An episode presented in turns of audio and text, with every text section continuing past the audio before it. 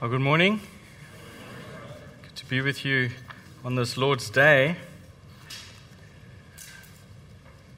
If you would turn to 1 John chapter 2, we continue our study through this epistle, this letter.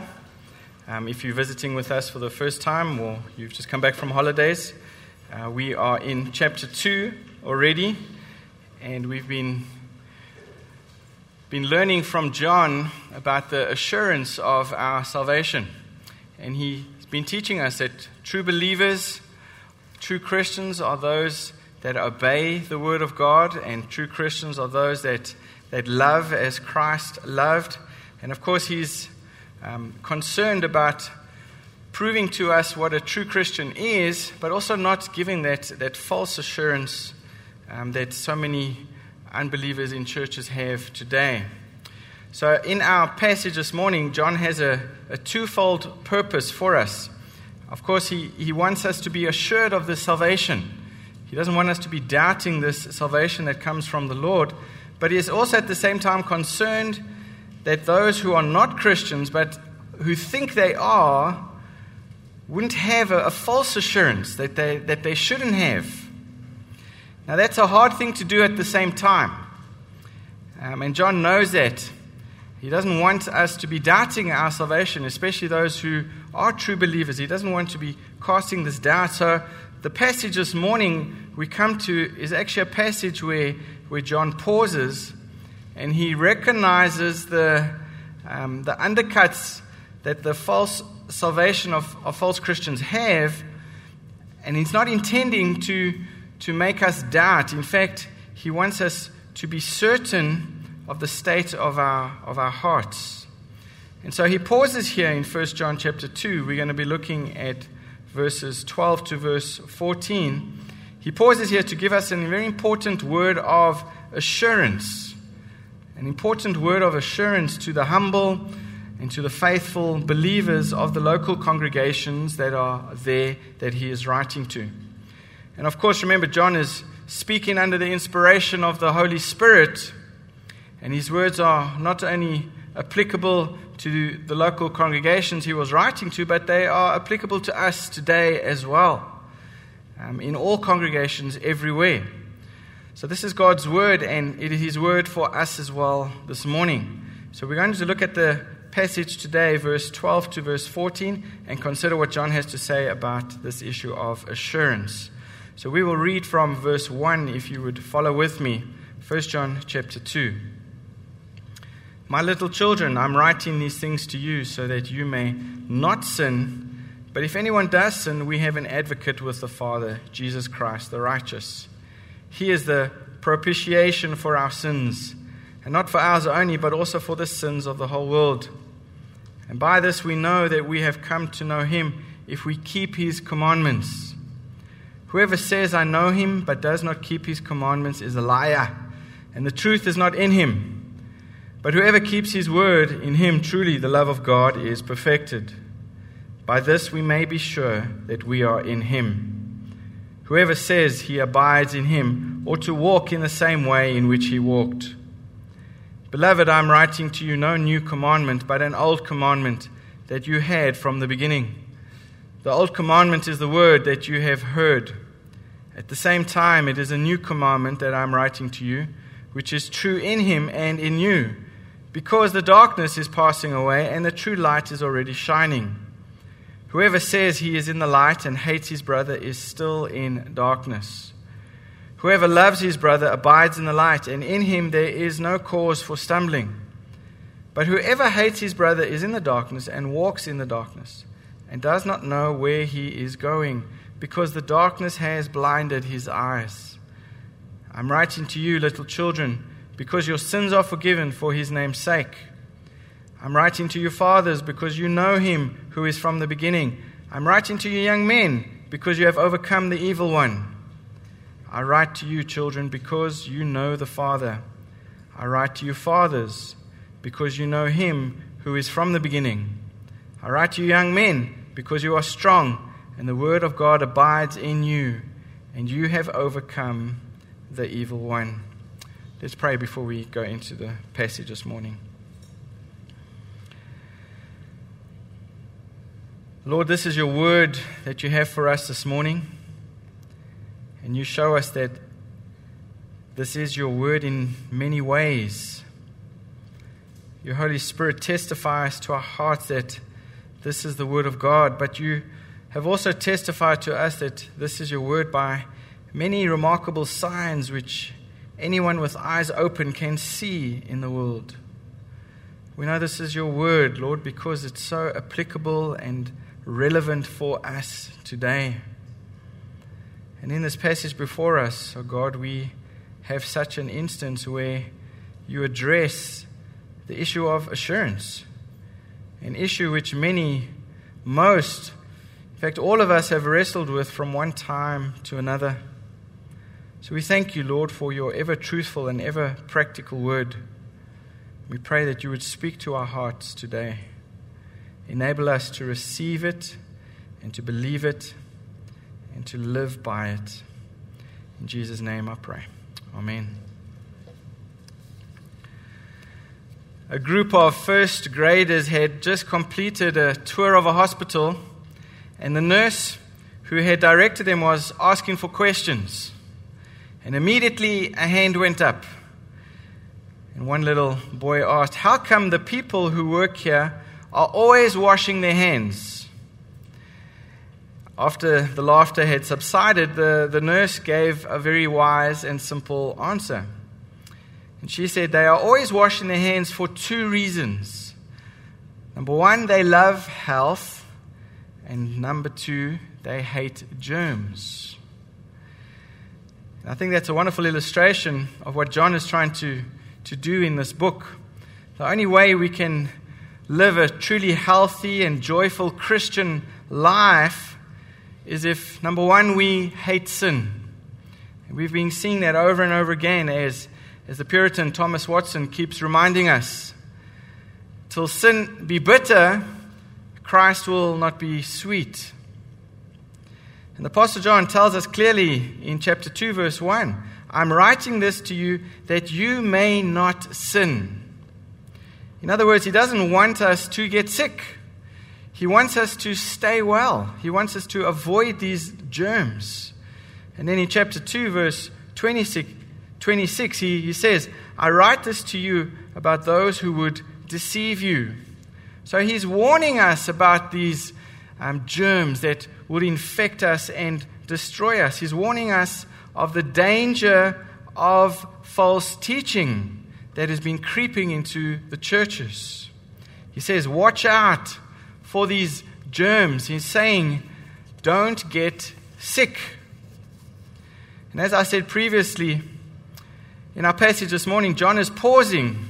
So he's recognizing that even as he exposes the false salvation of many false Christians, and as he exposes the false teachers who claim to be walking in the light but are still in darkness, it can have an unattended effect. It can make true believers a little insecure or a little uncertain about their own state of their, their hearts about their own state of their salvation. And so he pauses here a moment to address this. He pauses here a moment to give an important word of assurance to those who are truly saved. In our passage this morning, John points to the basis of our assurance. He points to some of the measurable grounds of this assurance we can have in and through Christ. So, three things I want to look at this morning, and the title of my message this morning is simply A Word of Assurance. And I have three points if you're taking notes. The first point is Christians are forgiven. And we will see that in verse 12. And then my second point is in verse 13 Christians have overcome the evil one. Christians have overcome the evil one. And then my third point is in verse 13 and verse 14. Christians know the eternal word, Jesus Christ. Christians know the eternal word, Jesus Christ. So let's start with our first point this morning in verse 12. Christians are forgiven. Christians are forgiven for Christ's sake, and as a result, they know the Father. Let's look at verse 12 and at the end of verse 3. John says the same thing. He repeats himself, and he does it as a way of emphasis. As a way of emphasis, just like your teachers would repeat certain sentences in the classroom, they do it to make an emphasis of the point they are making. And he does this a lot in our passage this morning. At the end, at, in verse 12 and at the end of verse 3, John says, I'm writing to you, little children, because your sins have been forgiven you for your name's sake. He goes on to say at the end of verse 13, I have written to you, children, because you know the Father. Now, John is addressing three categories here.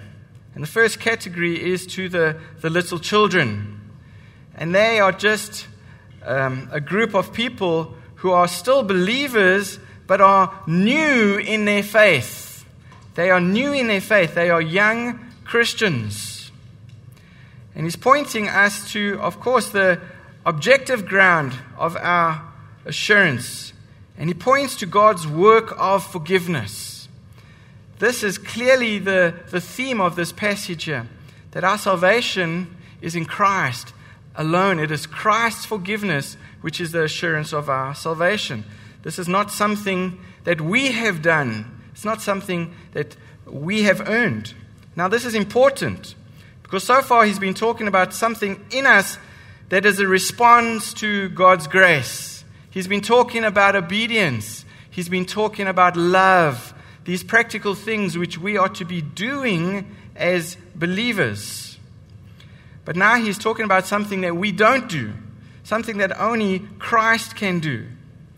Our love for one another did not cause God to love us, it's the result of having God loving us. Remember, while we were still in our sins, Christ died for us. So our love for God's commands do not cause God to love us. It's the result of having being loved by Christ first. Christ says, If you love me, you will keep my commandments. And that's a result of Christ loving us first. But when he points to our life and to our love as evidence of assurance, those things alone are the basis by which we are assured. This is the basis. And we're going to struggle with assurance as believers if you're a true Christian. If those things alone are the basis by which we are assured, we are going to struggle. Simply because our love goes up and down. Our love fluctuates, doesn't it? Ask any husband or, or wife in the, in the room this morning. The quality and the expression of, of your love in the best of marriages changes from day to day. It's not the same all the time. So if my assurance of my standing with God is based on how I feel, then I'm in trouble. If my assurance is based on how other Christians love me, then, then I'm in trouble. Because my feelings fluctuate, they go up and down. And so John is pointing us now away from those subjective evidences, those very biased evidences to, to God's work in our life, which is not biased.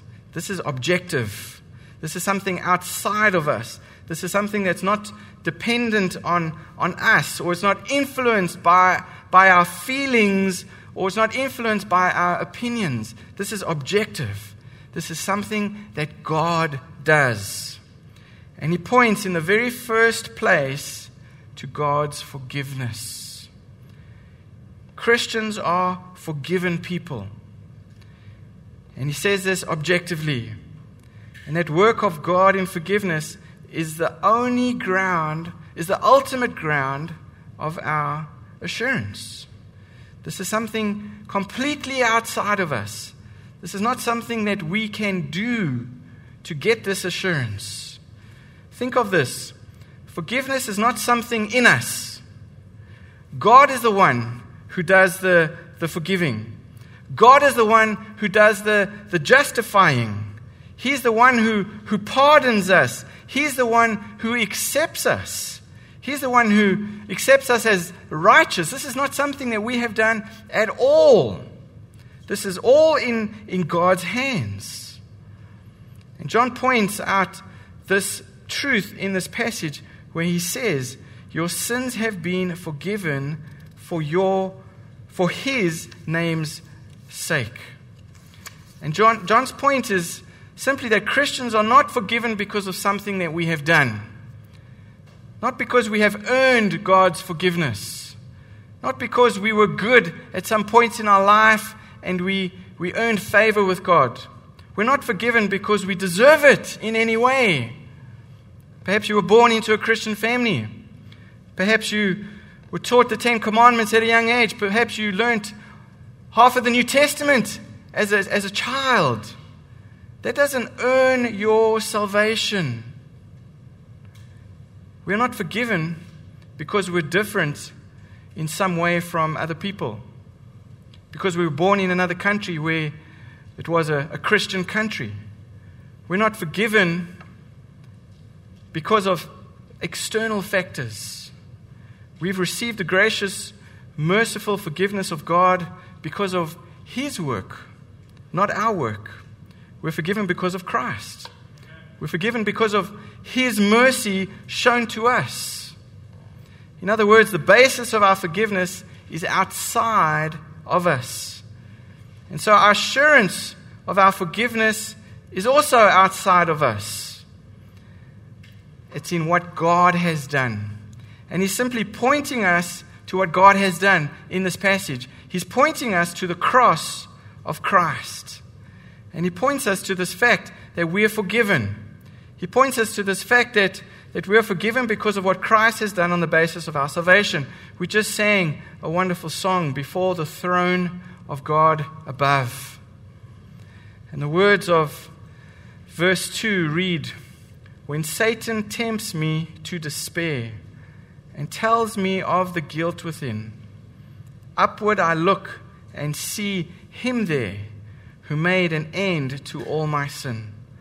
Because the sinless Savior died, my sinful soul is counted free. For God, the just, is satisfied to look on him and pardon me. To look on him and pardon me. The sinless Savior is the one who died. Our salvation is outside of ourselves, it is in what Christ has done not in what we have done. We are forgiven because of the gospel of the Lord Jesus Christ. And we could go to many different types of hymns which celebrate this glorious reality that we were under our sins, and when God forgave us, He did not forgive us because of something that was good in us. He forgave us because of Christ, because of the work of Christ who was the sinless Savior, who was the Messiah who lived a perfect life and died a perfect death. He is the one in which our penalty was, was given to him and his righteousness imputed to us. This is the basis of our salvation. And this is the basis of our assurance. Not in what we do, but in what Christ has done. And the result of this we see in the end of verse 13. Look there with me in your Bibles. It says, I have written to you, children, because you know the Father. Because you know the Father. As you know the forgiveness of your sins, you experience the reality of a relationship with our Heavenly Father. And you experience all the benefits that come with having this Heavenly Father. And He is, and we are now His children. So Christians are forgiven. We are forgiven. That is a that is a, a vital reality that we need to understand. We are forgiven for Christ's sake. And we know the Father. And John is saying, I see your rejoicing. I see that you're rejoicing over the forgiveness of your sins, and that is a good thing. And I want to say to you that this forgiveness of sins is not something that you have done to earn in any shape or in any form. This is the ultimate basis of our salvation. You see, if there was something that we could have done to earn our salvation, then there's something that we could do to lose our salvation. But our salvation is not in us, it is secure in Christ. And He tells us that nothing will ever separate us from the love of God. Our assurance of our salvation is in the work of Christ alone. And God promises to us in His Word that He will receive us as sinners. Just this week, we were talking about this in our, in our home group. And Crescendra, he said, as a young man, he thought that he had to get right with God by doing good things. He thought that he needed to get his life right before he came to God. He thought he had to give up all the bad habits that he was doing before God would accept him. And he started to, to do things in his life that he thought were pleasing to God, only to be disappointed at the end because he was a sinner and he kept on falling into the same sins. He could not overcome these, these habits without the grace of God.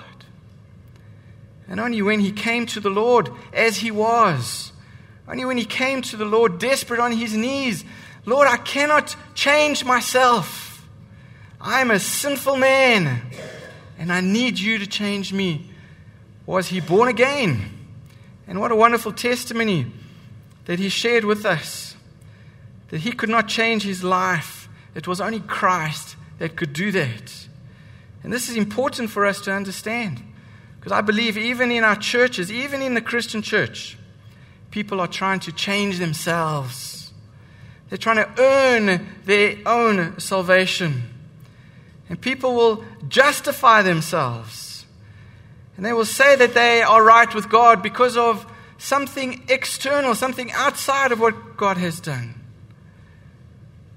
And they want to deal with their own sins by, number one, denying their sins, by justifying their sins, saying that their sins are not really that bad. They're not as bad as, as Joe Smith.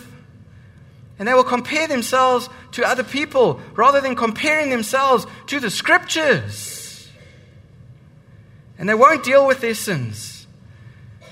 And the significance of their sins, they will avoid and, and try and um, justify. And God says, No, that is not how it's done.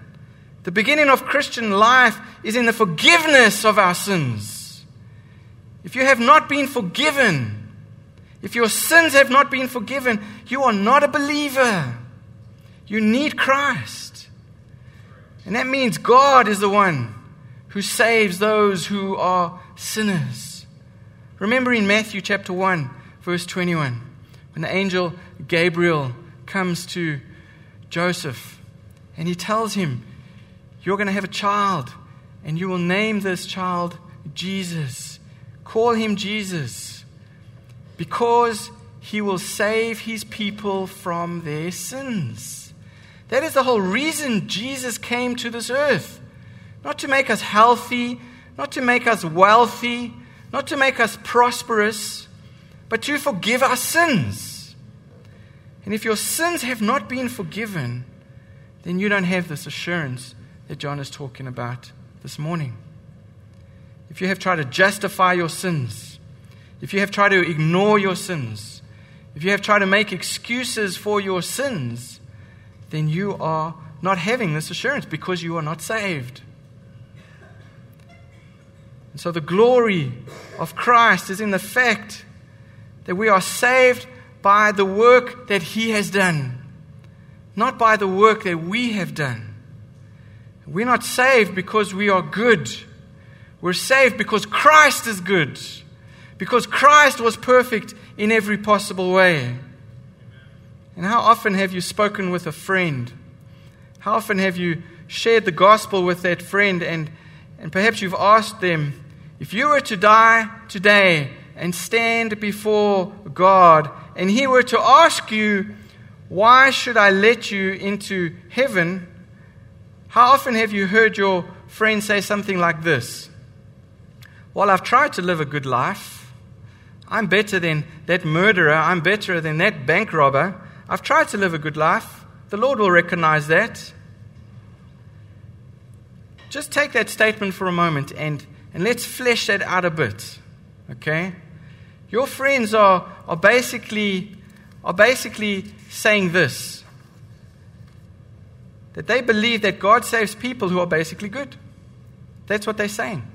God saves people that are not bad, that are basically good, who are trying to do well. As long as they try to do well, as long as they are sincere, God will save them, God will let them into heaven. That's what they're saying. That's not what the Bible says. That's not what the, the scriptures are saying.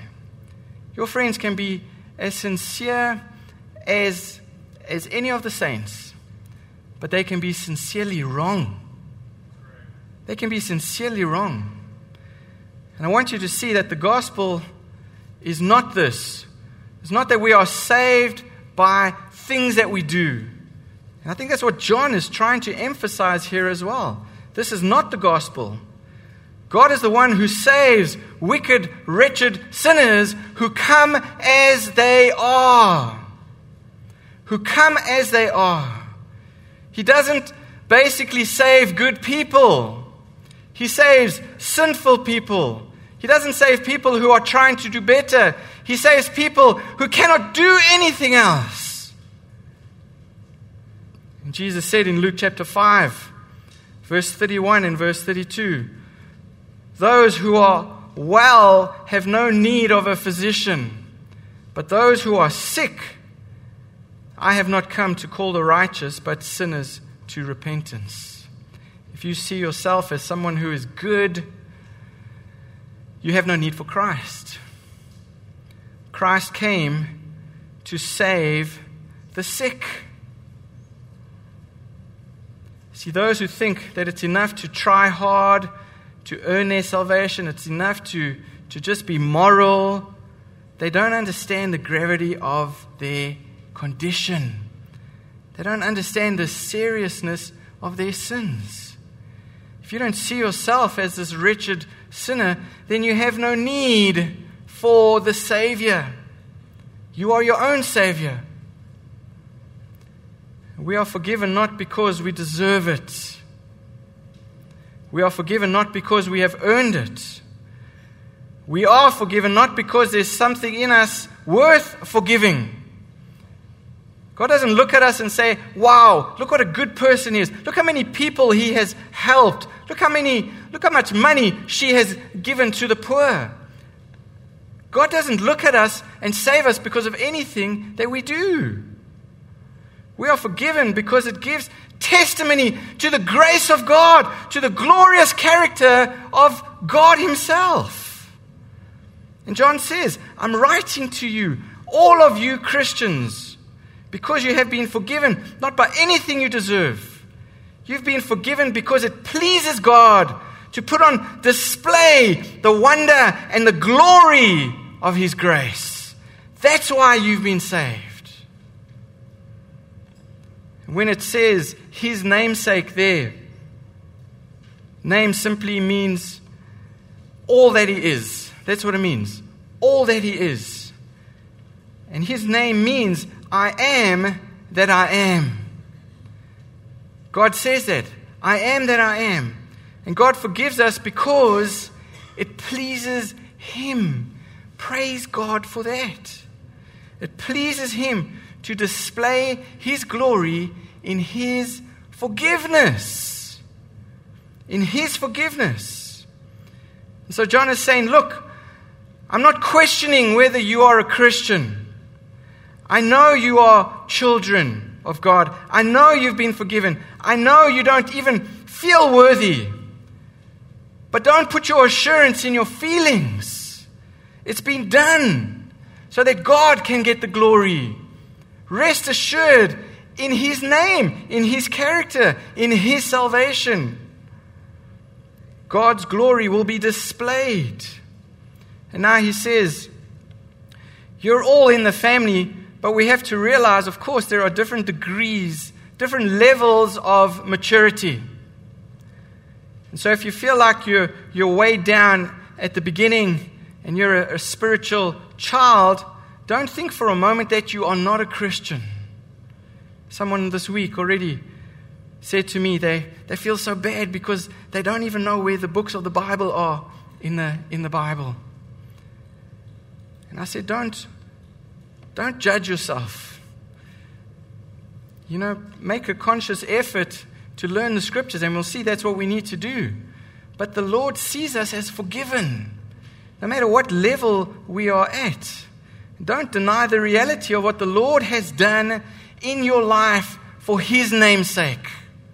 And don't diminish that wonderful gift of salvation that the Lord has done for His name's sake. John MacArthur says in his commentary, he says, Here the Apostle John is saying, I'm not talking about absolute perfection, I'm talking about direction, progress. Look at the progress in your life. And as a Christian, there should be progress in your life. There should be that direction that you are aiming at, that goal that you are striving towards. You should be closer to the Lord next time, next year, this time, than you are at the moment. Strive for that. Strive to know the Word better. Strive to know God better. That is the direction we are going. So the Lord's not talking about perfection. He doesn't see that.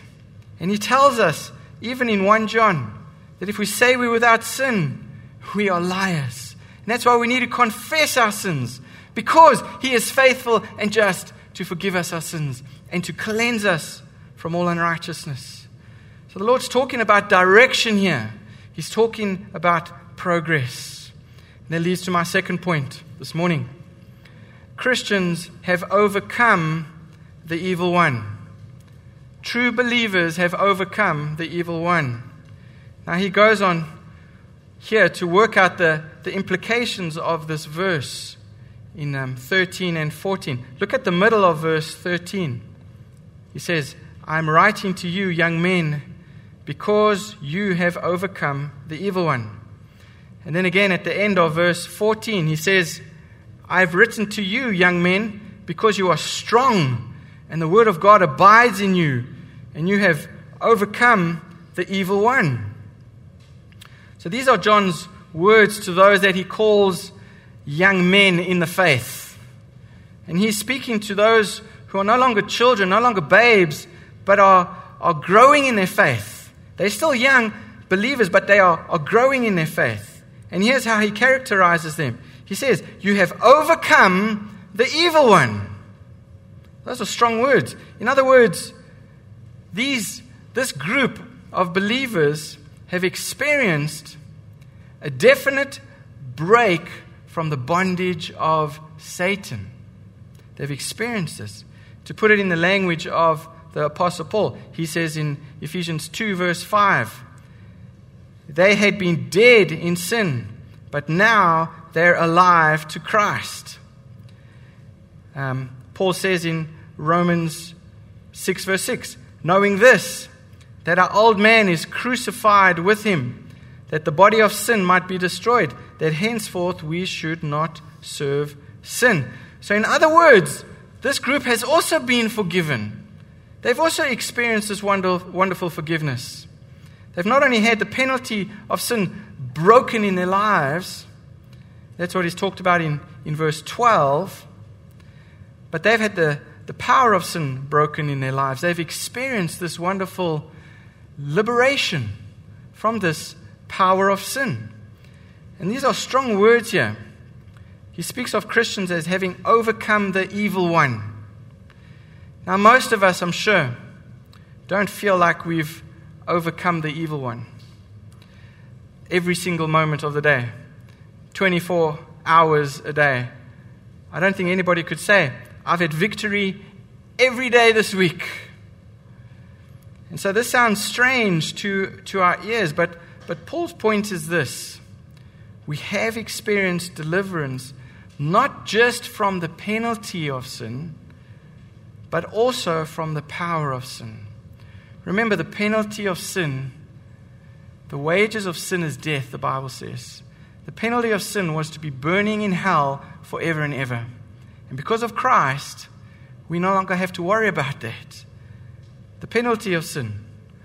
But now the power of sin is something that some of us struggle with. And so often we say, but look, there's this, there's this sin that, that, that it still uh, that troubles me, that I'm still battling with. There's this cluster of, of sins that, that I've been praying about and fighting, fighting for the last 28 years. And I'm still fighting against them. And I don't feel like I'm having dominion over these sins. And what John is saying here is relax. What John is saying here is even these besetting sins remind us that we have been liberated from the bondage of sin. He tells us here because there was a time where we were in darkness. He tells us that there was a time where we were slaves to those sins. There was a time where we loved those sins. There was a time where those sins didn't disturb us. There was a time where we couldn't care whether we did those sins or not. But now, sin is bitter. Now, sin is bitter. And we see our need for the Savior and we love the gospel and we preach the gospel to ourselves every single day. And because it becomes more important, and we are the ones who've been lifted out of this bondage, and we sorrow over our sin, we hate it. And this is the group of Christians that John is addressing here. And John says, We are sanctified Young people, young men, we are sanctified people. We've experienced deliverance not only from the penalty, but also the power of sin. And that's why he calls them strong here. He uses that word, strong. And that's why he says that they've overcome the evil one. Once they were weak, once they had no strength, once they had no power, once they were helpless in their sin. But now, by the grace of God, they are fighting against this sin. Now, how have they been made strong? Well, John tells us that the Word of God abides in them. It is the Word of God that is abiding in these, in these young men. Not so much the, the little children. They are still very ignorant when it comes to, the, to, the, to their salvation. They have a wonderful enjoyment of the sacrificial love of God, but they are still a little ignorant. He's talking about these young men who have strength now. And these are the ones where the Word of God is living in them. They are reading the Scriptures, they are studying the Scriptures, they are abiding in Christ. The characteristic of a spiritual young man is a Christian who knows the Word of God. And the Word of God abides in them. They know what the Bible teaches. Not all of it, but they are striving. They are equipped with spiritual knowledge.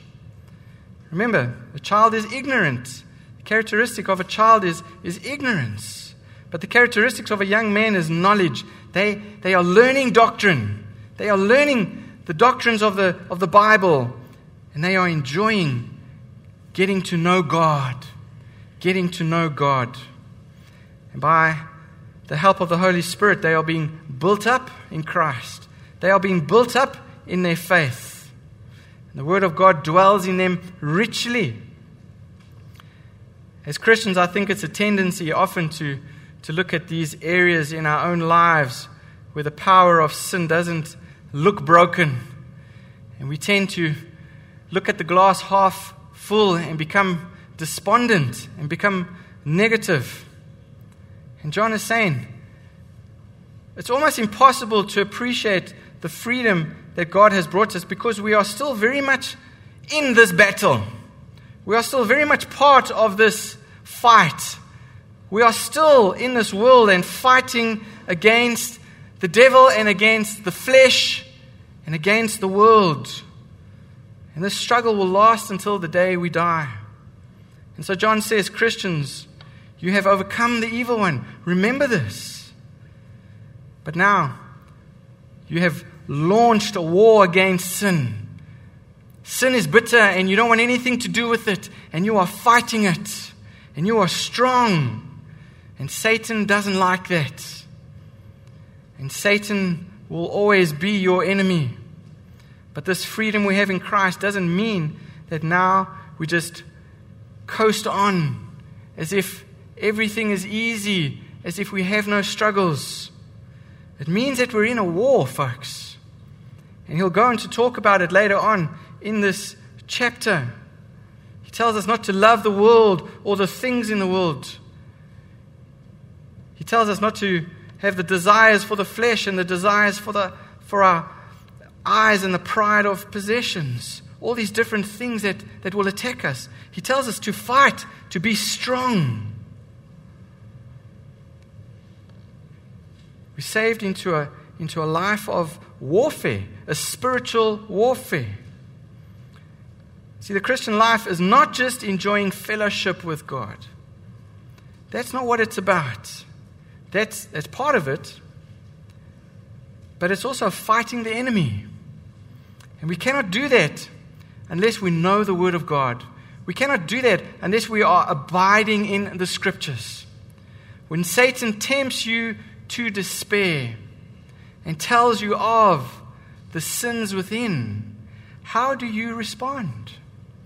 When Satan tempts you to look at that woman walking down the road and he tempts you to lust, and Satan tempts you to give up on your marriage, and when Satan tempts you to hate somebody, how do you respond? We need to be abiding in the Word so that we can respond. We need to allow the Word of God to dwell in us richly so that we can take those promises and hold on to them and fight sin when we need to and claim those promises that are in the Scriptures. If you have ever wrestled with some sin in your life, praise God for that. The very fact that you hate your sin is a sign that you are saved. The fact that you hate your sin is a sign that you are a believer. Praise God for that. The fact that you are frustrated about your sin, praise God for that. Fact that you're fighting against it is not a sign of spiritual death, it's a sign of spiritual life. It's a sign that you are in the light, that you can see sin for what it is, and you are not happy with it. Dead people do not fight sin. Only those who are alive in Christ are the ones who hate sin. And that life comes through Jesus Christ. It comes because of Jesus Christ. So, spiritual young men, they know their doctrine but they haven't reached that final stage of spiritual development because he also adds here another level that, that he calls fathers. That's the third category. And that leads to my third and last point. Christians know the eternal word, Jesus Christ. Christians know the eternal word, Jesus Christ. That is God incarnate who was from the very beginning. So, one last thing, he says. Look at the beginning of verse 13 and 14. I'm writing to you, fathers, because you know him who has been from the beginning. So, this is the third thing that John says. He speaks to young children, he points them to the, to the forgiveness that we have through Jesus Christ and, and to the knowledge of the Father that flows through that forgiveness, from that forgiveness. And then, number two, he points to those who are still young these young men, and they're still growing in their faith, growing believers. And he points to the reality that God has, has broken not only the, the penalty of sin, but also the power of sin. But here, the third category he describes is mature believers. Mature believers in the Lord. And it's a wonderful description here. This is a, a beautiful description here. He says, They know him who has been from the beginning. So, in other words, he's saying, here's a mark of grace. Here's a mark. Here's a test. True Christians are people who know the eternal word, people who know Jesus Christ, people who know God incarnate. They know the God of the Bible who was in the beginning and is, is with us today, is, is, is eternal. He says Christians know this eternal God. They know the eternal Word who is Jesus Christ. John MacArthur, he asked the, the question in his commentary. He says, Was the Bible written to give you information about God? Yes. What was the purpose of that information? And Paul summed it up in Philippians 3 that I may know him.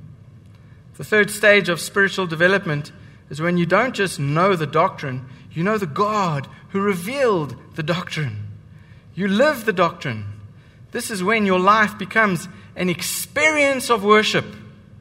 This is when you get to the point where your soul is exhilarated in the knowledge of God. It's to intimately know God. And you see, the false teachers were teaching things about Jesus that were in contradiction to what John was teaching. They were contradicting what God, of course, had revealed about Jesus Christ. So there were many people who were being deceived because they, they didn't know the scriptures, they didn't understand the Bible. And John says, Look, I can tell a true Christian, I can tell a mature Christian because he doesn't believe what the false teachers believe. He's not easily deceived. He knows the God of the Bible. He knows the Jesus that's been revealed to us in the scriptures. He knows that Jesus was before anything else. He knows that we were not evolved from some blob in, this, in the ocean. He knows that God was there who formed this earth, who made us out of nothing. He knows that Jesus was from the foundation of the world. He didn't just evolve, there wasn't this big bang. He knows that the Lord Jesus Christ is co eternal with God. He may not understand it perfectly, but he believes it. The Trinity. He knows that Jesus is from the Bible, the Messiah of God that we read about in the Old Testament, that was fulfilled in Jesus Christ.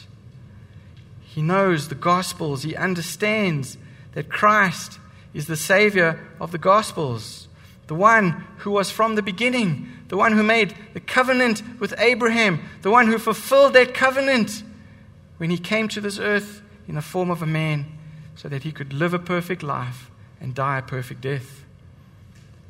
He knows that Jesus is not just an invention, he's not just a philosophy. You know, there's nothing really different today. That's what Ecclesiastes tells us. There's nothing new under the sun.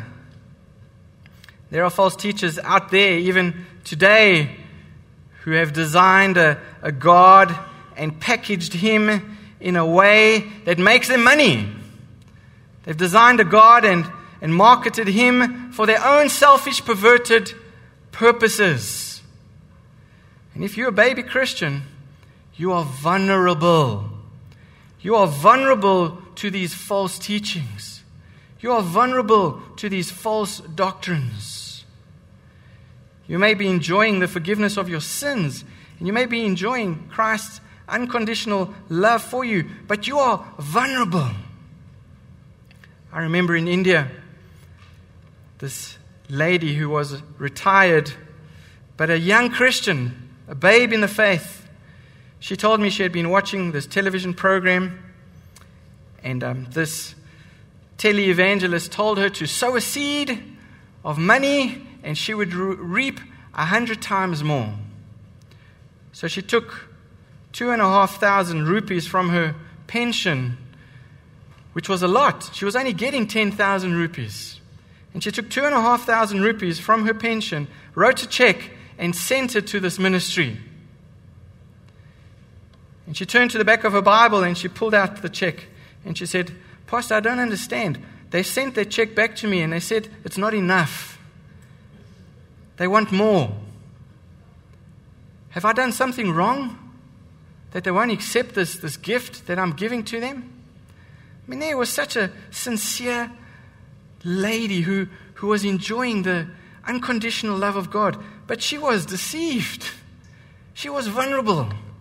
And you will be vulnerable always until you ground yourself in the Word of God, until you abide in the Scriptures. We need to learn the Word of God so that we can become spiritually young men who can protect ourselves and can protect others from being led astray and blown about by every wind of doctrine and carried away by Satan's deceptions. When you get to being a spiritual young man, you will reach a, an exhilarating point in your spiritual experience. But it's nothing like being a spiritual father. That's what John is saying here. It's not just about doctrine, it's not just knowing the facts. As a spiritual father, you know the God who is behind these facts. And you love Him more for it. It's not just that you, you understand the letter God has given you, it's not that you under, understand the heart of God who wrote the letter. You, you, you understand the wonderful experience, and it cannot be explained. And so John says, Look, because you're not fully mature doesn't mean you're not forgiven. And he's reminding us of that. I'm not writing this letter to cause you to doubt your salvation. I'm writing this epistle to cause you to affirm it. Because even a spiritual baby believes in the true Christ. He knows he's a sinner. He wants to obey God. He loves others. He hates the world. And even though it isn't perfection, remember it's direction. What is your direction this morning? What is your direction this morning? Now, finally, the power for this progress. What is the power that moves us along? I've already said it it's the Word of God. How can a spiritual young man become a spiritual father? When you're strong in the Word. When you're strong in the Word. You're never going to know the God who wrote the Word until you know what He wrote. You can't say you love your wife if you never spend time with her. You can't say you love your children and know your children unless you spend time with them. Are you spending time with God in the Word, getting to know Him? And as you go over the Word and you grow deeper and deeper into the Word, you understand the wonderful character of God. And it begins to develop and to grow and to expand in your mind. And the Word is life maturing. And we need to grow in this grace. And we need to grow in the knowledge that God has provided for us in His Word. And the Word is transforming. The Bible says, Be transformed by the renewing of your mind. It is the bread of life by which we live and by which we grow. May God grant to you the same assurance that inspired the Apostle John to cultivate in us this assurance for Christians who first heard these wonderful words. Let's pray together. O Lord God, we thank you for your word and how practical it is, Lord, and how sufficient it is. And we know your word is inspired, it is breathed by you, Lord, and you have told us it is profitable. It is profitable for our instruction, it is profitable for our admonition, it is profitable for our instruction and training in righteousness. So, Lord, please humble us this morning that we would be willing to be instructed and trained by your word. Grant us by your Spirit that we would not be deceived, but that we would be assured with a true assurance, a blessed assurance that Jesus is ours indeed. And we ask this in Jesus' name. Amen.